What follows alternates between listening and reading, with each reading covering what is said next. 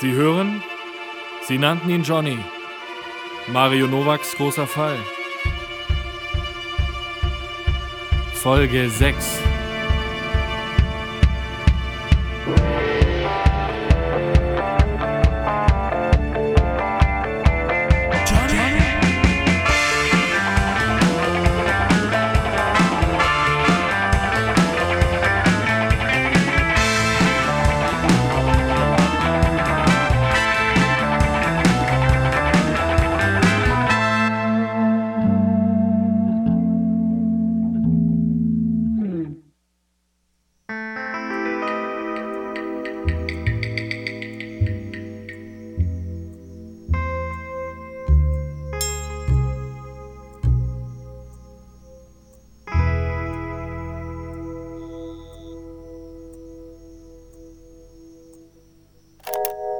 Ich muss zugeben, dass es ein wenig hilflos wirkte, was ich da tat und was da geschah. Aber für mich selbst spannte sich ein großer, dunkler Schleier der Angst über die Geschehnisse. Nicht, dass wir nun immer noch keinen blassesten Schimmer hatten, wieso es in Wien auf einmal keinen Senf mehr gab.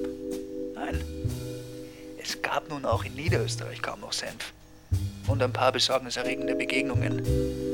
Dazu kam das öffentliche Interesse, wie Schulbuben. Ich sage jetzt lieber nicht, was ich sagen wollte. Wie Amateur.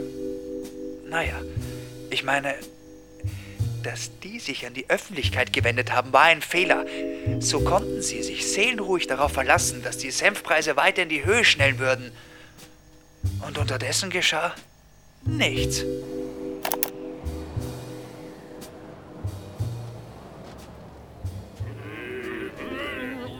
Meine Herren, so beruhigen Sie sich doch. Reden Sie nicht durcheinander, ich kann ja so niemanden von Ihnen verstehen. So beruhigen Sie sich doch. Das Durcheinanderreden bringt ja niemandem was. Benehmen Sie sich, das ist ja wie am Viehmarkt hier.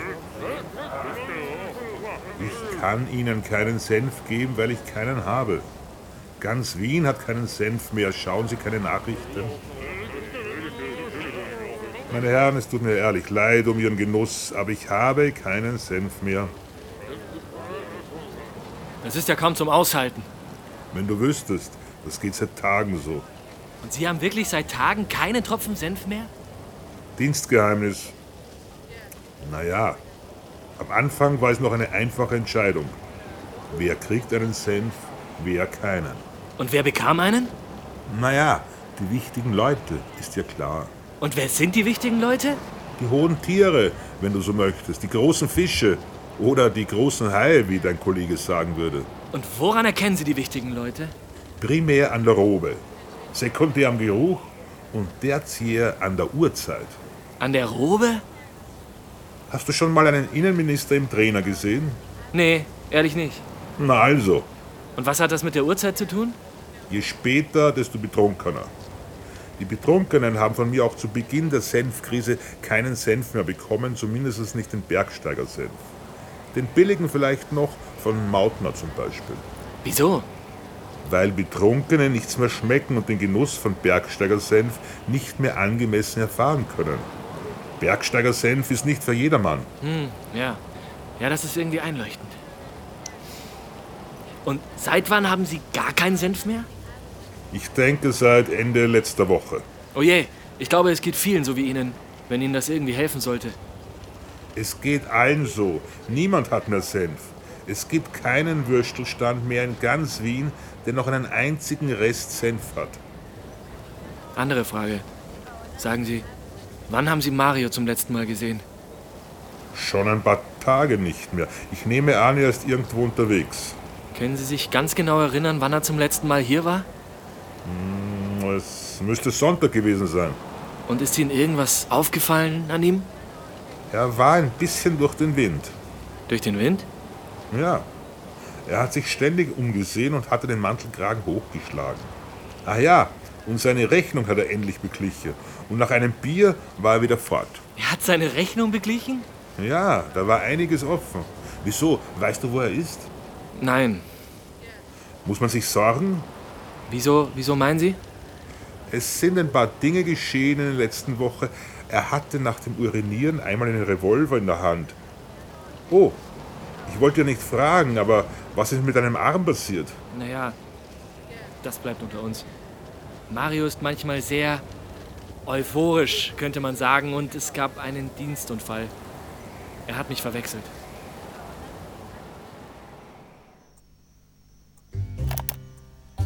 Dass vermehrt mein Name gefallen ist, in der Öffentlichkeit, war ein noch größerer Fehler. Denn wisst ihr, was dann geschah? Zu viel. In den folgenden Tagen war ich mir sicher, dass die Staatsanwältin mehr wusste, als sie bereit war zuzugeben. Ich wurde vorgeladen. Blöde Geschichte. An einem Sonntagabend. Dienstlich gesehen passieren Sonntagabend nie gute Dinge. Ich wusste, dass ich in Bredouille war.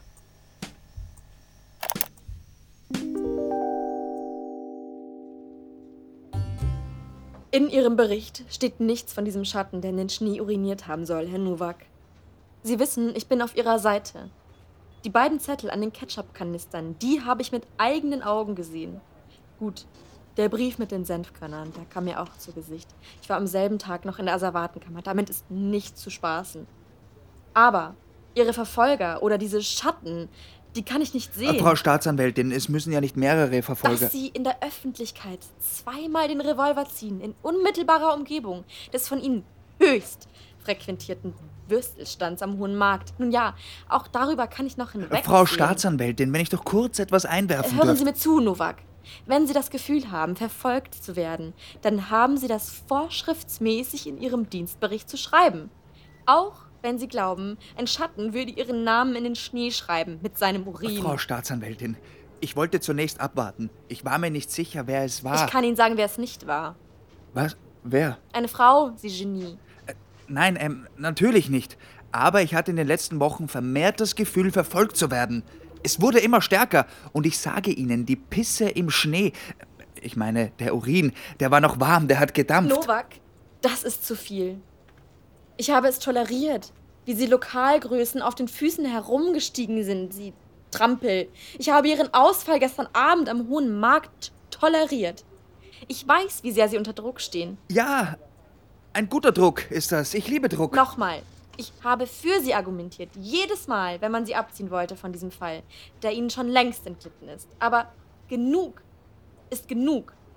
Sie haben zum wiederholten Mal Ihre Dienstwaffe gezogen, ohne dass im Ansatz auch nur Gefahr im Verzug war.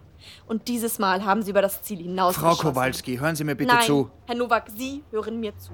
Sie haben Ihren Assistenten angeschossen. Wie? Um Gottes Willen kann so etwas passieren, wenn Sie beide Mutterseelen allein unterwegs sind. Und dann, Herr Nowak, besitzen Sie die Frechheit, einen derart unpassenden Satz in Ihrem Bericht zu schreiben. Wissen Sie, von was ich spreche? Ja, ich weiß. Aber lassen Sie es Nein. mich erklären. Herr Nowak. Ihre Erklärungen reichen nicht mehr aus. Sie sind suspendiert. Mit sofortiger Wirkung ziehen wir Sie von diesem Fall ab. Sie geben sofort Ihre Dienstwaffe und Ihre Marke ab. Wenn das so ist. Eines noch, Herr Nowak. Was? Hören Sie auf zu trinken und lassen Sie Bronkhorst in Ruhe ermitteln. Ich empfehle mich. Ganz Wien hatte keinen Senf mehr. Und ich hatte keinen Job mehr. Man kann sich vorstellen, was ich dann gemacht habe.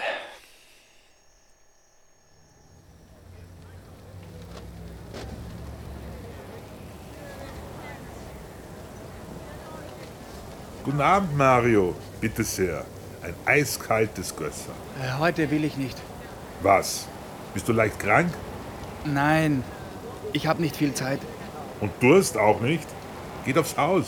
Ich wollte eigentlich nur die Rechnung zahlen. Aha, okay.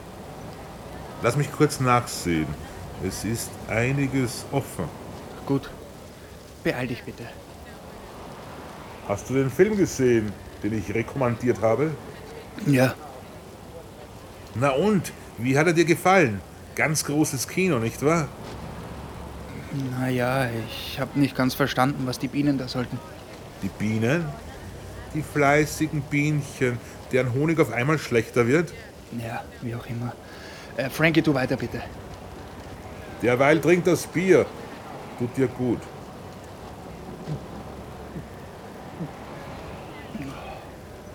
Also Mario, ich möchte nicht bewerten. Dann lass es bitte. Was hast du denn? Sag mir bitte, was du kriegst.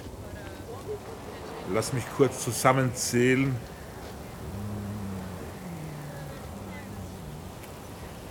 So, das wären 1609 Euro und 40 Cent.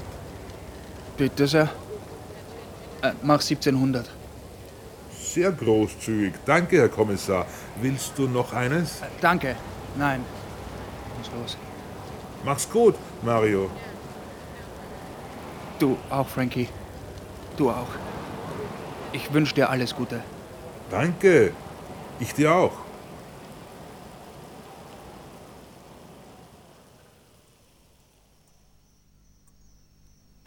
Es geschahen so gesehen auf jeder Seite Fehler.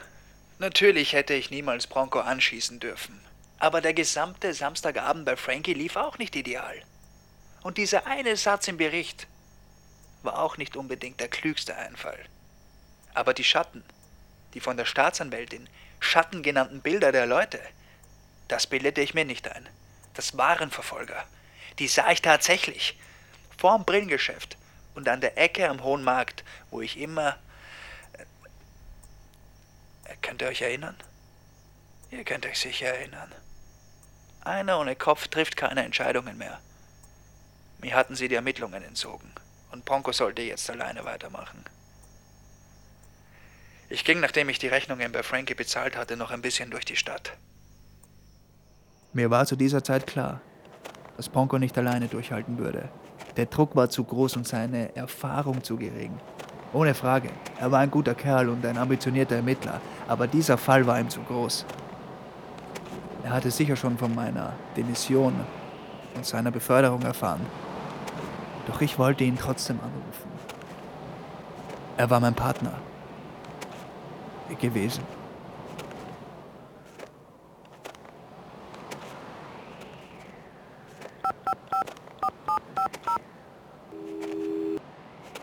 Ja, Mario, was ist denn passiert? Sie haben mich abgezogen. Es war zu viel. Wie meinst du? Es war zu viel. Sie haben mir nicht mehr vertraut. Ich Chef, bevor du weitersprichst, zwei Sachen. Zum einen habe ich meinen Bericht zur nachträglichen Veränderung beantragt. Und zum anderen. Lass das, Bronco. Das musst du nicht. Es ist vorbei. Es tut mir leid. Nein, Mario, es ist nicht vorbei. Ich werde auch verfolgt. Ich schwöre es dir. Ich habe auch ein ganz mulmiges Gefühl. Und es gibt Neuigkeiten. Samstagabend, du erinnerst dich, bevor du mich angeschossen Ja, hast. ich erinnere mich. Da war ich unterwegs, habe ein paar Würstelstände überprüft. Routineuntersuchung. Bronco, ich wollte dir eigentlich nur alles Gute wünschen. Das interessiert mich nicht. Doch, Mario, das interessiert dich. Glaub mir. Es tut mir leid, Bronco. Ich bin draußen. Mario, bitte, leg nicht auf. Wir sind immer noch Partner. Du weißt doch, Mario und Bronco, das Team. Mach's gut, Bronco. Du bist ein guter Kerl. Chef, nein, bitte nicht. Leg nicht auf. Es gibt noch so viel zu erzählen. Ich habe eine neue Spur. Ich muss dir doch nur folgen. Pass auf dich auf, Bronco. Mario?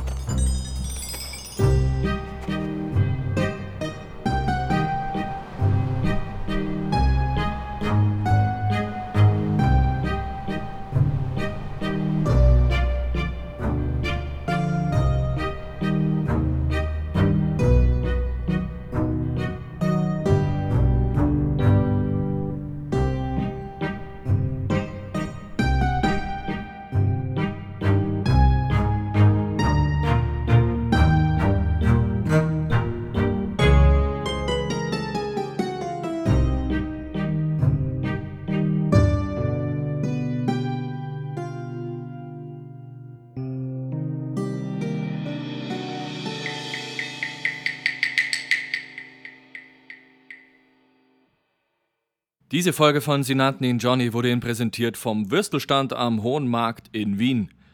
Denk wie Mario, trink wie Mario.